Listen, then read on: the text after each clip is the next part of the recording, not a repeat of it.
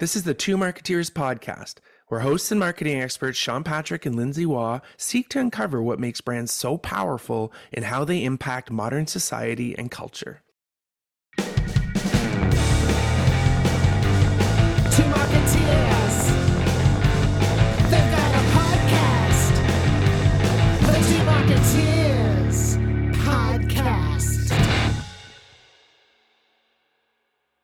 Welcome to the Two Marketeers podcast, folks. This is my co-host Lindsay B. Waugh. I've got allergies, so I have a radio voice today. And this is my co host, Sean Patrick. I do love that about having a cold. It brings that baritone. How are you? It's April 20th. We've all experienced here in Toronto an early spring, and with that, apparently the cherry blossoms are in full bloom. It's allergy season, folks. yeah. Lindsay is a tad sniffly. It's all good, baby. It's all good. Can I just say what I just need to let the listeners know what a struggle it's been to get us to where we are right now. In general or today? in general, and in particular, the last 24 hours. Mostly in general. this is just, I set myself up. Let's move on. Please. Let's talk about what's happening. Sean, what's happening? The Bud Light boycott. Mm-hmm. Controversy. Controversy. Um, for so many reasons, but essentially, what happened uh, in mid March during March Madness, they decided during March Madness, when typically the promotion or the planning would be something about how are we going to deeper engage young adult males at a time when they're all about basketball and March Madness. What they did is they did this little influencer partnership with someone called Dylan Mulvaney. And Dylan Mulvaney is a trans woman. They did this fun little partnership with her and on social because she's very well known there, where they basically gave her a bunch of Bud Light and wanted her to promote a contest. So she did it. And wow, provocative it sure was. Can I And ask you what the contest? What was the contest? Do you know? Oh, it's okay if you don't. Yeah, well, I'll, I'll put the article in the notes, but coming from marketing, it was when's the last time the promotion of a contest was big, right? So it was mm. really interesting that, but that was so secondary. I think they were testing the waters. That's what I was hoping. What came out was a lot of news around Bud Light majorly screwed the pooch on this. That, you know, and it created this what I'll say official unofficial boycott by the Republican Party in the US. So basically that was all the news and the only thing is is what exactly are they hoping for? What are they trying to do long term? Meaning Bud Light as a brand or Republicans? Republican, the the the haters, right? Like what's oh, what their, are the haters hoping what's their for? mo? Okay. So you say you boycott Bud, but okay, and and it got very political, literally, right? Like some pretty high up politicians uh, made some pretty strong stances, and basically Bud messed up. You know, as a brand, they completely screwed up. Was the news, and what they said was pretty lame. Was kind of the the gist of that side of the news, and essentially Mhm. their mess their message was from this. I think it was the CEO. It was never our intention to divide people because we are all about bringing people together. Mm-hmm. Mm-hmm. They are showing everyone the power of a brand and how important it is to use it wisely. Please expand. I don't know an industry I've worked in where they have more insight and data about their market. My opinion is they knew what they were doing and they're holding true and they're using their brand to communicate where they're going. Yeah. What's what's interesting about that is in that scenario, brands typically have one of two reactions. They do something that is a statement, and there's a polarizing reaction, and then they either say, Yeah, we believe in this, or they say, we didn't mean to offend anybody. so it's interesting the yeah, it'll just be interesting to see if they continue to stand behind that the decision that they made to create that campaign or if they will continue to kind of backtrack and say like, "Hey, we didn't mean to do anything that was going to offend anybody. Please still buy our beer." Yep.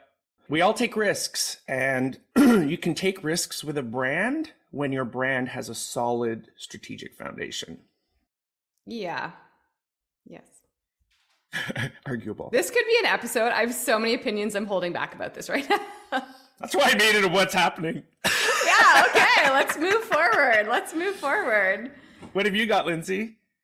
Mine's a lot more lighthearted, but just such an interesting thing. I saw I posted this on LinkedIn as well, so we can check it out there. But um, I don't know if you saw it when I posted it, but so you may have an opinion as well. But the a bookstore in the UAE did a really really fascinating campaign that was like a physical kind of demonstration of the time spent on social media and how that time could be better spent reading books. I saw it. I loved it. Did you see this? Yeah. Yeah. So their kind of purpose and mission is like they believe that the world needs more readers. So what they did was they surveyed the people who shop at their bookstore and they asked them how much time they spend on social media. And then they took the amount of time that they spend on social media and they equated it by platform to the amount of books those people could be reading instead. Right. And then they did a digital campaign of it. So showing how much time you spend on Instagram and a day or a year and how many books that would equate to. And then they did physical installations of them all over the place. And it's such a beautiful, simple, but such an impactful idea and statement um, that also had a massive impact on their sales. So it really, really worked for them. Uh, and we can include the link as well in this episode. But yeah, check it out. It's I found it in the Contagious report, but it was done by uh, Saatchi and Saatchi. So yeah, a very very cool use of data and visual impact to show people the effect social media is having on how they choose to spend their time and how perhaps that time can be better spent doing something else like reading. I loved it. I think I uh, gave you an, a light bulb. Ooh, thank Yeah. you. The most coveted reaction. I know what you covet. Oh, I can sleep easy tonight. I mean, and it's like from a creative standpoint, people always think it's got it. What's the big idea? Yes. This is such a smart but impactful idea. It's just one idea, right? Like it's just a fun little way to reinforce your bigger idea, your bigger thinking, Mm-hmm. right? And we love those. Well, that's a great segue into our topic for today. Just one idea. Yeah. Uh, so we started this episode talking about struggle. Interestingly enough, this morning I was on LinkedIn and I saw content from Simon Sinek, who I, I it's a love hate relationship. I think it's because I'm jealous because he's so good at what he does. Um, so I get annoyed by that. talks about the struggle. And why it resonated with me was because last week our whole or last episode our whole topic was about our struggle. We didn't go in talking about that. We're going to talk about our our experience with tiktok and the fail that ensued. But lindsay said at the end you know it's okay to struggle. Like it's okay to fail. The other part I forgot to say was it sucks, but it's okay. And I posted that on yesterday where I said it's okay to fail on LinkedIn. And I forgot to add it completely sucks. Okay. It also sucks, but it's okay to do. exactly. And that's why we jokingly say it was a fail, but it was also a success in that now we know why it's not time to do that idea. And it's all about this struggle. And as a creative and as a strategist, that I've done both those things, um, I have str- struggled in interesting ways, uh, life ways and work ways. And the learning I would give any of my students for 20 years, I, I helped live their struggle with them. But the wisdom I could give them was one way to reduce that struggle is falling out of love. Falling out of love with your brilliant idea. Lindsay, Goodbye, Lindsay is shaking her head, preaching to the choir. Yeah. And from the creative side, it's like you gotta fall out of love. And it's not just for creatives, it's for everyone. Um, I can't tell you. And I used to just, you know, someone in my position would get a lot of conversations from colleagues, high up business people. And it's like, I have the best idea and I want you, I want to hear what you think. The amount of times that I would have to come home and be like, I just heard the worst idea and I don't know what to do. It's hard because ideas are intoxicating and the energy of a new idea. You're like, yeah, let's do it. Like you say, it's not just for creative people, it's for anyone. You could be like, I'm yes. going to join a tennis league and start a bakery. And I'm like newness is intoxicating. You just want to be around it. You want to be doing new things. You want to have ideas. Makes you feel alive. And then you have to just pull that plug. hmm I've said it many times. I have to say it to myself repeatedly. And it, it is truly, I believe, wisdom from um, just it's that whole iteration. It's that whole approach to innovation. It's that whole approach to design as a designer. It was hard because, you know, I have two of my children are in what I would say creative, are going towards creative careers. And I, I've said to them, you know, from my experience as a designer, everything you do is criticized. When you go to design school, you don't hand in assignments, you post them in front of everyone, you talk about them, and you have to listen to them. And they get ripped to shreds. Sometimes. Yeah, exactly. And I think that's probably the strongest muscle you have to build because as creative, because as creatives, especially professional creatives, you get in a stance of defending. And what you start ha- mm-hmm. having to realize is that's not wrong, but what part of it are you defending? What, you know, and that's about you defend it through the thought process that got you here.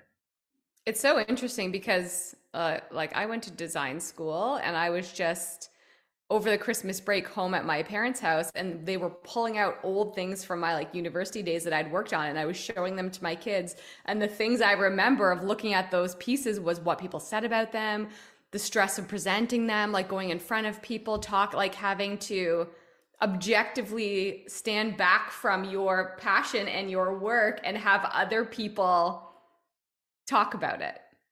Yeah. Be traumatized. 25 years later, whatever it is, what they said. Yes. How are you doing on that there, Lindsay? Fidget spinner, spinning away. It's just test and learn, test and learn, test and learn. Um, and I've always had accelerated learning, not as a student, but as a teacher, because essentially my job was to look at their ideas and give feedback. My approach was the feedback I give you is great idea, not for this. And I think it's that whole idea of when I got into what I did, and you know, when I wanted to be a creative director, not in digital as you know, old school designer, and I'm going to move up to art director, and then I'm going to be a creative director one day. Um, my job was to come up with the best idea. That's essentially the pressure that the industry was putting on us, and that's what I took. That is a very uncomfortable place to be. And what you start to have to learn is how do I adjust my process so I don't have to worry so much about the idea being great? What I have to do is stay true to my process, and a great idea or a great approach will come. It's the same in strategy where people would say your job is to be the smartest person in the room. Do you know what that Yeah. does to people? like, like not not really. If your job, if you like you say, if you adjust your process to be able to account for that vulnerability and not have that be the pressure you put on yourself, then that's the key, right? Yeah. Oh, absolutely. And it's it's so interesting to hear it from your standpoint. So tie tie it back to the idea of like filtering through your great ideas or or narrowing down Great. to your great ideas. Yeah, I think it comes to that point of when you feel that vulnerability, the first thing you need to do is recognize it. Or you're like, okay, I'm freaking out here, right? And it, you will freak out. Last week was an example of how we were freaking out. I quickly, my experience, and when I try something that wasn't the right approach, I kind of step back. And typically I've gone too deep, right? It's when you feel that you're the solution, the idea is is actually if you're open to thinking it's not right right now is the first step. You have to be okay with questioning this great idea. And it's a real, like, it's a struggle, but it's that idea of understand the struggle is good. But the beauty of the struggle is at every point, whenever you feel yourself like negative, whenever this is exhausting you, this is taking far more time than I needed to, this isn't working.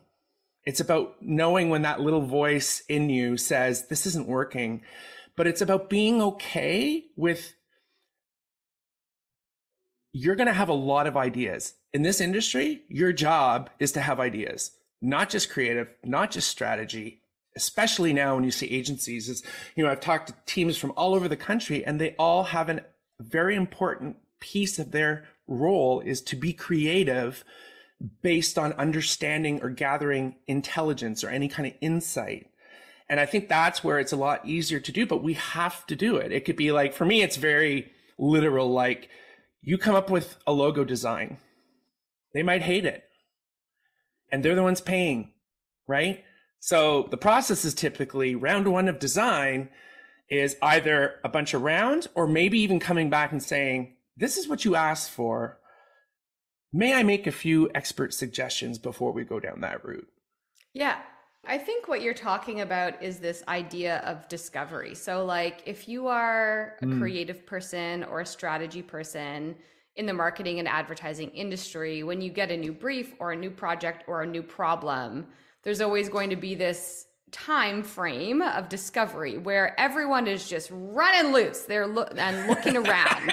you know, you're looking around, and that's I think where a lot of the vulnerability that you've been talking about comes in. In that when people are looking around to solve a particular problem they're looking for certain information but in the during that discovery process you may come across information that you didn't even know that you were looking for and so coming Correct. out of discovery there's a million thoughts a million ideas a million different paths in which you could go down based on what you've now learned about the problem you're trying to solve about the category you're playing in about the audiences that you're trying to engage and so that type of discovery produces a million different ways in and a million different ideas and a million different thoughts and then Mhm. I think when you're feeling that kind of overwhelmed feeling of there's just a lot of information and a lot of things that we could do, is when you start to get into that narrowing down process. And for me, it always takes those ideas and pressure tests them back against the business objective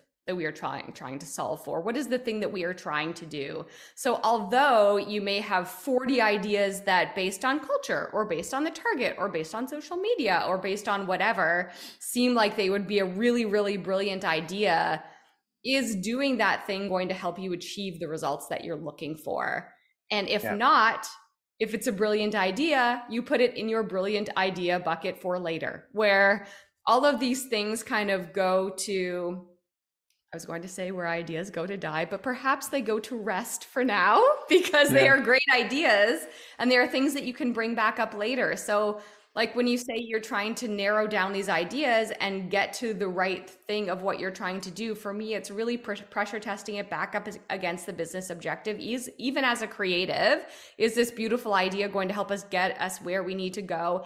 And do we need to do that thing to achieve that objective, or do we just want to do it because it sounds like a really fun thing to do? And a lot of times in advertising, we just want to do some ideas that are really fun ideas to do on big brands that have big budgets and cool audiences. But is that going to achieve the business result that you're looking for? And that's when you start to put ideas to rest and bring forward the ideas that are really going to help you get there. Yep. Struggle. Struggling on.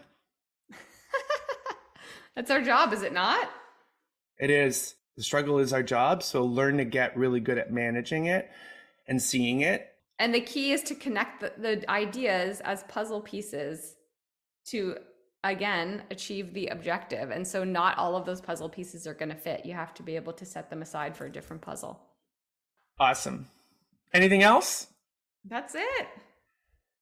And we made it. The struggle continues.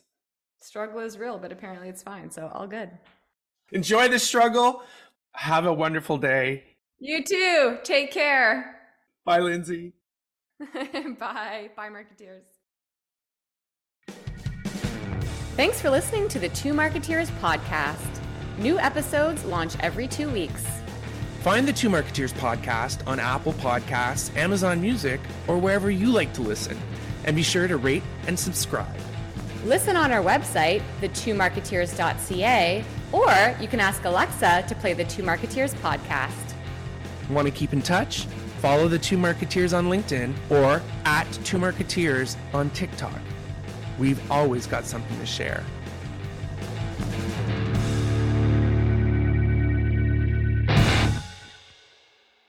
This podcast is over.